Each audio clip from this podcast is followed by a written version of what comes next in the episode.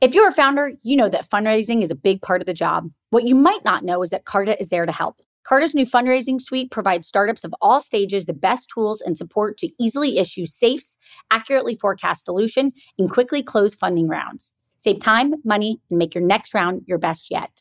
To learn more or to get started, go to carta.com forward slash fundraise. That's carta.com forward slash fundraise.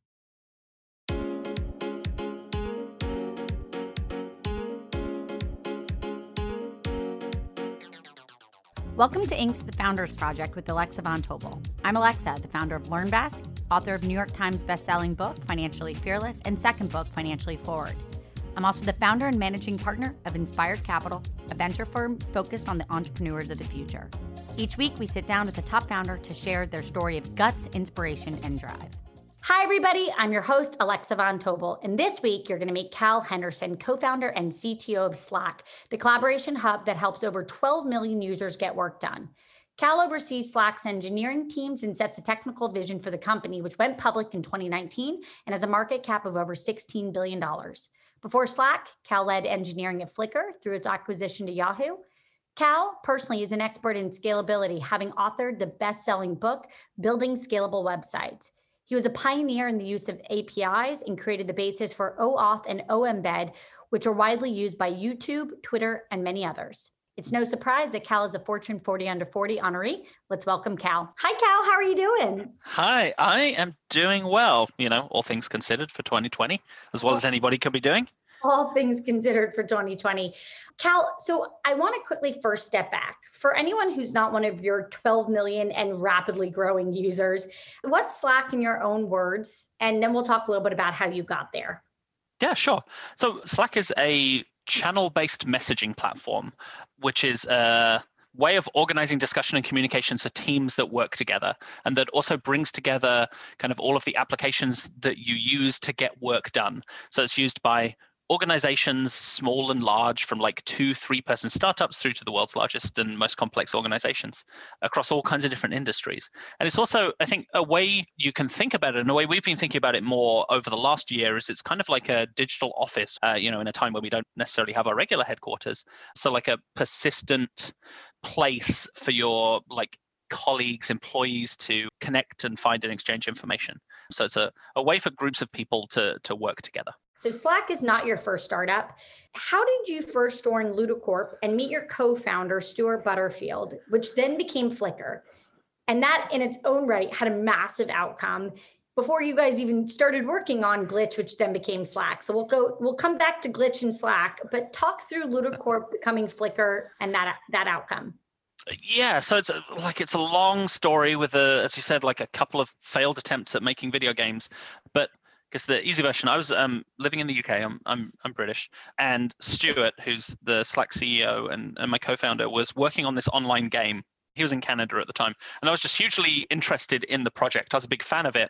I was doing really interesting things with the technology, but also it was a time before there were really online games. So the idea of a massively multiplayer online game was a really new thing, and doing it over the web was exciting. And I was just such a fan that I um, eventually kind of harassed him into employing me. I was like so wanted to work on this game, and I eventually joined the company. But at a time, what was this 2003?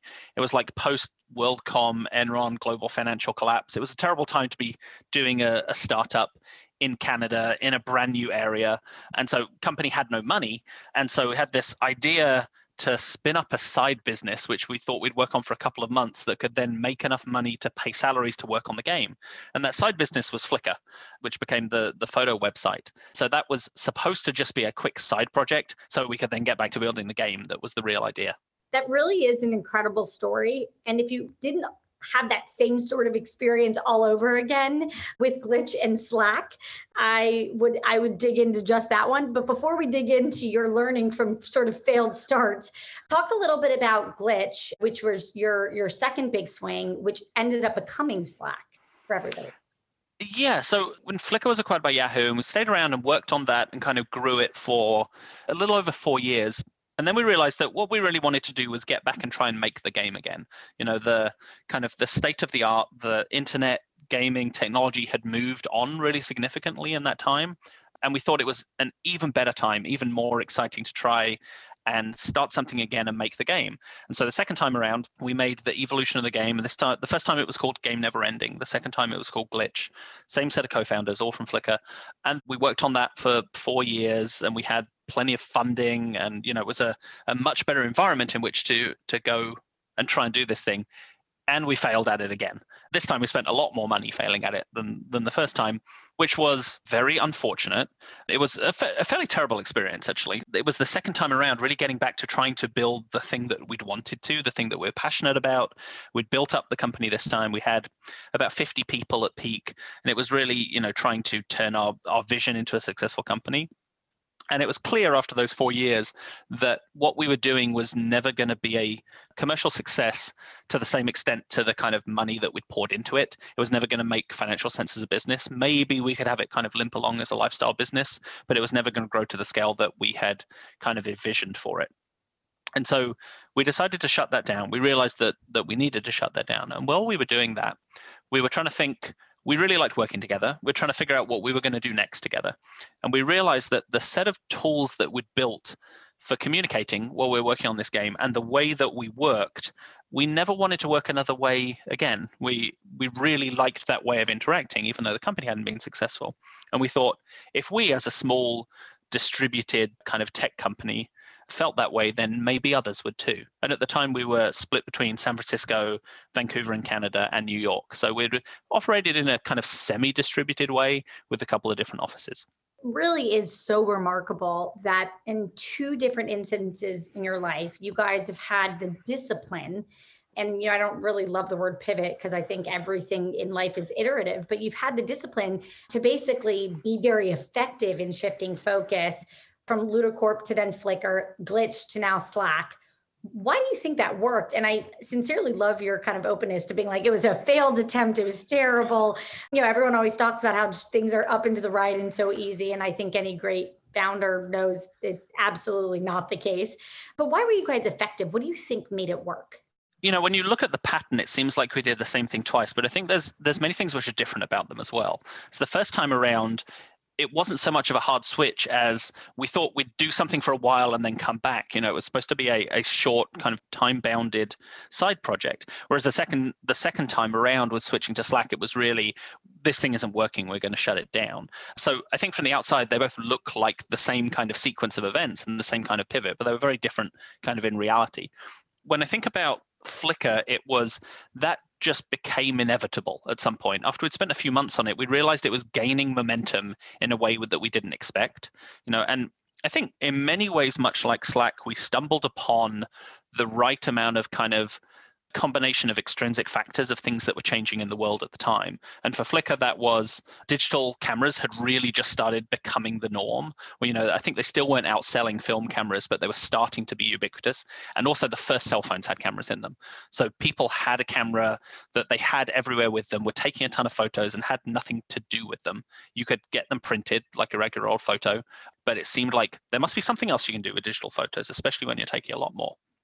So it was really that timing, you know, that we just lucked into this particular category. And in fact, when you look at the very first version of Flickr that we launched, it changed very rapidly over the course of the first couple of months into a completely different product and much more like the product it is today. In fact, it started as a kind of real-time multi-user channel-based chat tool, much more like Slack than Flickr is, although also very different to Slack. And I think when I think through both of the games, but especially both of the products that came afterwards, the the kind of line between the two that's most consistent is that um, we you know had had an idea in a space uh, you know a like working prototype of something and a belief about it that w- turned out to be lucky because of other things that were happening in the world at the time that maybe were conscious or unconscious decisions from us but I think more importantly than that, then they both iterated very rapidly with real customers in the face of understanding what was happening. With Slack, the, the two kind of core concepts at the core of the product, the idea of channels for communication and the platform aspect of bringing together all of the other applications that you use in the workplace, that has very much stayed like true to our original vision of when we started building the product. But all of the details are very much a reaction to how we talked to customers, how we looked at our first kind of alpha and beta users and understood how they were using it, understood the problems that they had that we had, and the problems that organizations had that we didn't, because not every organization was shaped exactly like us. I think for the first couple of years of Slack, Slack worked best as a product if you were exactly the same size as our company, of whatever size that happened to be that month, because we were really building it for ourselves. But I think it got to be a much better product as we started to understand our customer problems just outside of our own problems, if that makes sense there's clearly some discipline underlying or some sort of moment where you guys call it that is very unique to you guys as founders where you said this other thing is definitely not working and we need to go put our chips here. If you wanted to share with everybody listening at various stages of building and scaling companies a, a big learning that you had in that or a moment of honesty that you felt like you really when you look back it was a make it or break it moment for you tell us a little bit of how that feels or what that looks like. Yeah, I think that's a real thing, especially through the second game. You need to, as an entrepreneur, as a founder, and I think this is especially the kind of Silicon Valley mindset, is you have to have an irrational belief in your own abilities to become successful. You have to believe you're going to get to where you think you're going to go.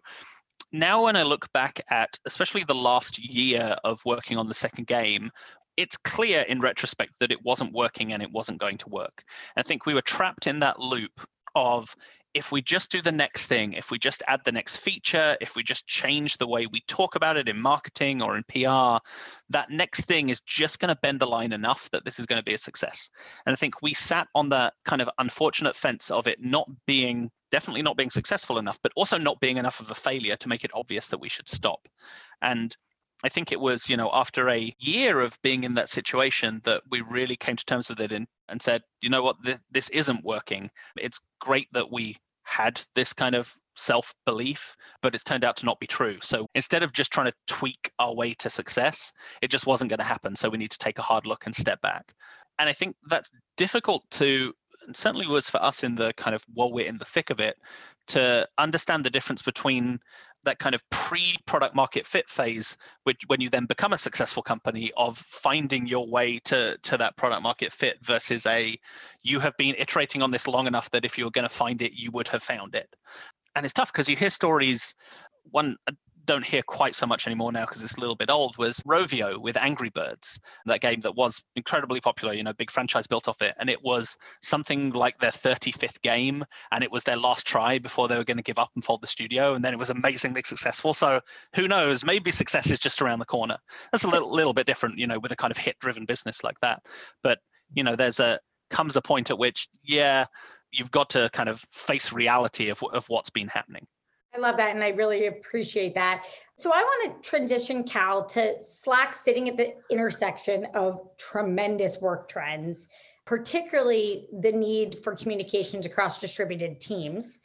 So let's start with first, what has allowed Slack pre COVID to scale so rapidly? And then we'll come into post COVID. Yeah, I, I think much like with Flickr, although a different set of circumstances, it was extrinsic factors that were already happening in the world that happened to have this confluence at the right time. We happened to be there with the right product at that time. I think for Slack, one of those factors was the rise of consumer messaging. So compared to a decade before, people were used to iMessage, WhatsApp, Facebook Messenger, WeChat, Line as the way that they talked to their friends and family, and sometimes to their coworkers as well. So people were no longer just using email, or in fact, rarely using email to, to talk to their friends. Part of that is the rise of the smartphone as well. You know, people had a device in their hands that was just much better at other mediums of communication. That was definitely happening at the same time, the really big trend in software in the workplace and in the enterprise over the last decade has been proliferation of software tools. We've gone from buying software from kind of one or two mega vendors like you know an SAP and IBM and Oracle through to you know the average medium-sized enterprise today buy software from more than a thousand different vendors. There's been this massive kind of fragmentation of software and specialization of software tools. Some of that is because of saas some of that is because of mobile you know changing business models that allow there to be more and more niche software vendors. Some of that is just because of the kind of general explosion of software technology. You know the whole software is eating the world essay from quite a long time ago now. And i think those two factors you know the consumer messaging of people expecting a different way to communicate when they're outside of the workplace and all of these other fragmentation of tools meant that we were primed to sit at that space in the middle. I think there's a there's a further little tweak on that which comes from the consumer side experience is that when you look back at consumer versus business technology over the last say 20 years pre kind of modern internet boom the kind of state of the art was in software for the workplace because that's where money came from. And then in this millennium, which is such a strange phrase, because of the kind of rise of consumer tech and driven by the smartphone, somewhat driven by kind of social networks, there's been so much money in the consumer side that consumer experiences have gotten really good. And the state of the art on experiences is on the consumer side.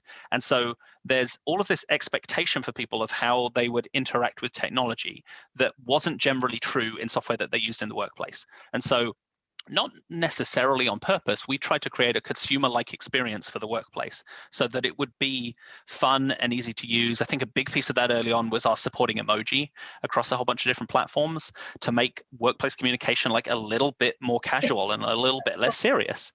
Of, of course, I think we all love that. We're sitting in our homes. It's, you know, the almost the end of 2020 and work as we've known it in so many ways has changed permanently. I want to just ask you what are your predictions? And you have such a unique point of view from the helm of where you sit at how you think work is going to evolve over the next 5 to 10 years.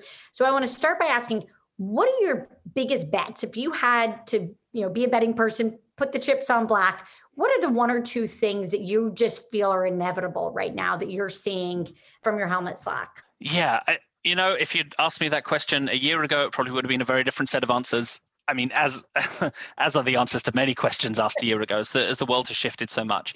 As I think about that, it has a lot to do with remote and distributed work.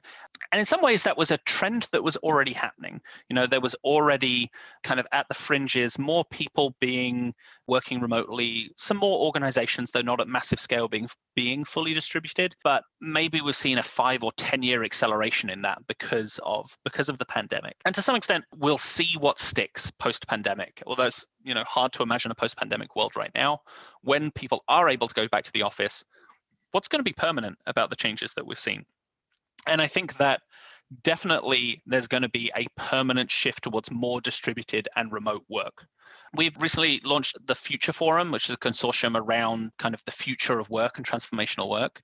And we did a, a recent study with a whole bunch of organizations looking at employee experience in the workplace.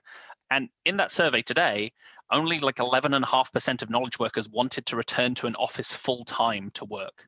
Now, that's not to say that the other 88% of people want to be fully remote. Most people want to be hybrid. They want to spend some amount of time working from home, some amount of time coming into the office, being there in person, which I think is really going to shift the role of the physical office. It's no longer going to be the place by default that people come and sit and do individual collab, you know, individual contributor type work, sit in silence at their desks typing into their computer because people can do that at home without having to have the commute. But it will be the place where you do collaborative, group-based kind of whiteboarding style work and things which are best done in person. But that brings a whole bunch of challenges, you know, like people feeling isolated and lonely, people having difficulty building relationships with your colleagues you know something that we've definitely seen within our organization and, and our customer companies as well during this time is people who join a company during the pandemic don't build a lot of those kind of soft relationships across the organization. Sure, you meet your manager and your immediate co-workers, but not the people who you would talk to in the elevator or, or, at lunch or have a hallway conversation. And then there's that kind of ambient awareness of what other people are working on um, that you just get from being in a physical space with people. And I think we're starting to see some of those challenges try to be addressed by technology, but I think there's no obvious silver bullets yet of how you bridge that gap. So as far as predictions go, a lot more remote when we when we can, a lot more hybrid work, and some probably long period of coming to terms with exactly what that means for how people collaborate and how people relate to the office which was you know has pretty much been unchanged since the introduction of the office in in america and that was that was a long time ago Alexa here. Not only do I get the opportunity to speak with all types of founders on For Starters, but I'm a repeat founder myself. We all know how vital fundraising is to a startup. Carta knows this too. That's why they had founders in mind when they created their fundraising suite, providing tools and support to take the friction out of fundraising. They save founders time and money, allowing you to focus on your goals, not the admin work needed to close a round. From simply issuing safes to quickly receiving funds, Carta Fundraising Suite helps their cap table customers raise a better fundraising round. To learn more or to get started, go to carta.com forward slash fundraise. That's carta.com forward slash fundraise. As you think about whatever you can share as, you know, what Slack's specific to Slack now is really excited about for the future, I'd love just to get a sense of the, the places that you guys feel are going to be critical as we move to a more distributed model, I think the most critical piece is going to be how are we able to still do complex collaborative work together? Because I think the hybrid model works extremely well, um, or the distributed model works extremely well for individual focused work. And in some ways, the current situation with people working from home has been a great leveler. We're an organization with, with offices offices around the world. Prior to the pandemic we'd have many situations in which there might be eight people in a room and two people dialed in remotely. And that was always a much worse experience for the people who are dialed in.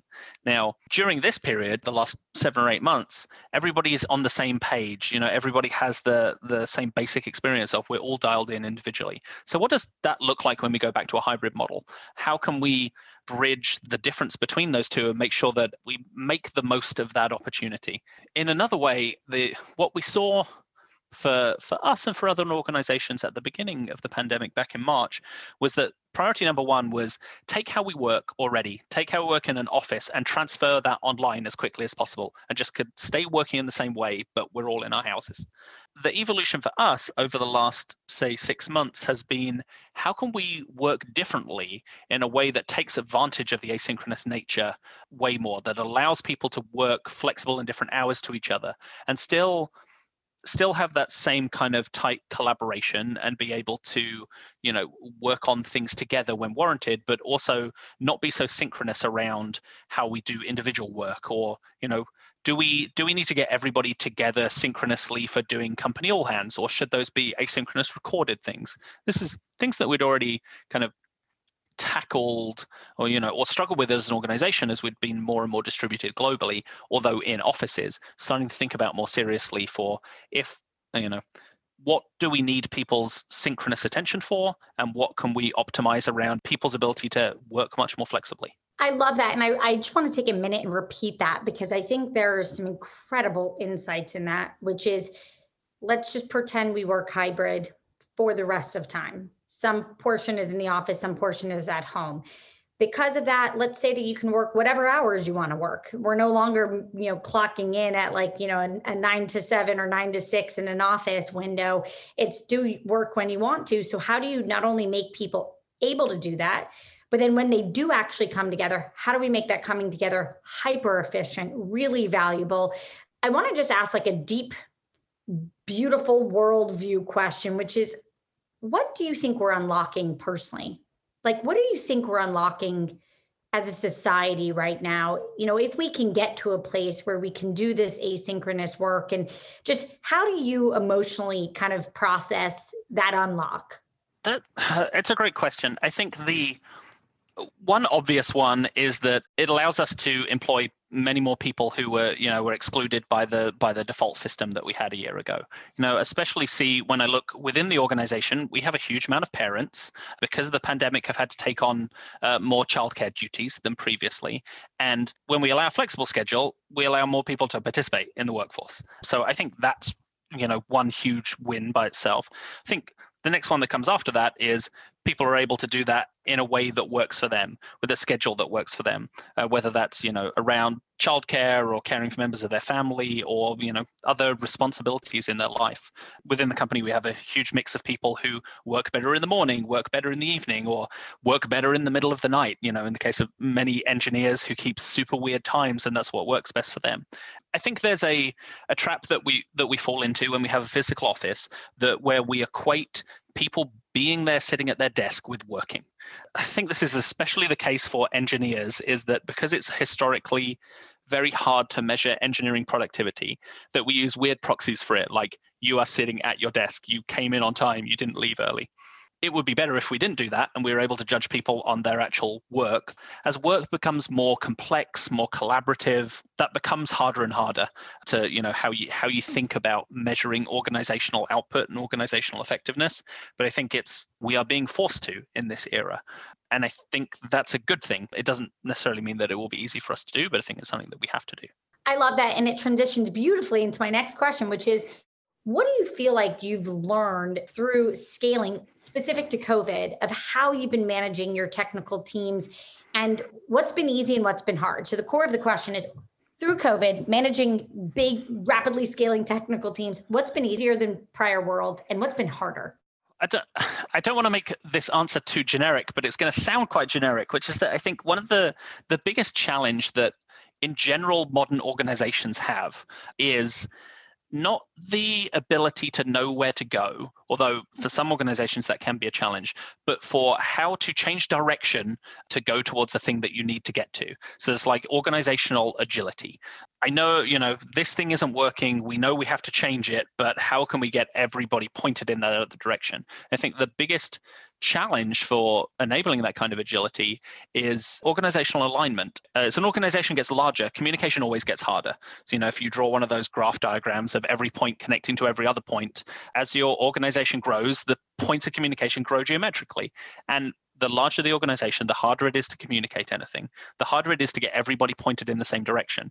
And I think that is becoming, in general, but especially this year, that's changing more rapidly. You know, the need for organizations to be able to respond to change, whether it's, you know, changing technology, changing business environment, changing economic context, uh, or, you know, like pandemic context in which they're operating, that need to change quickly to respond to things is getting you know is is a more acute need but that doesn't make it easier to change the direction of your organization. So really long-winded way of saying the most important thing for you know growing organizations is really around clear repetitive communication.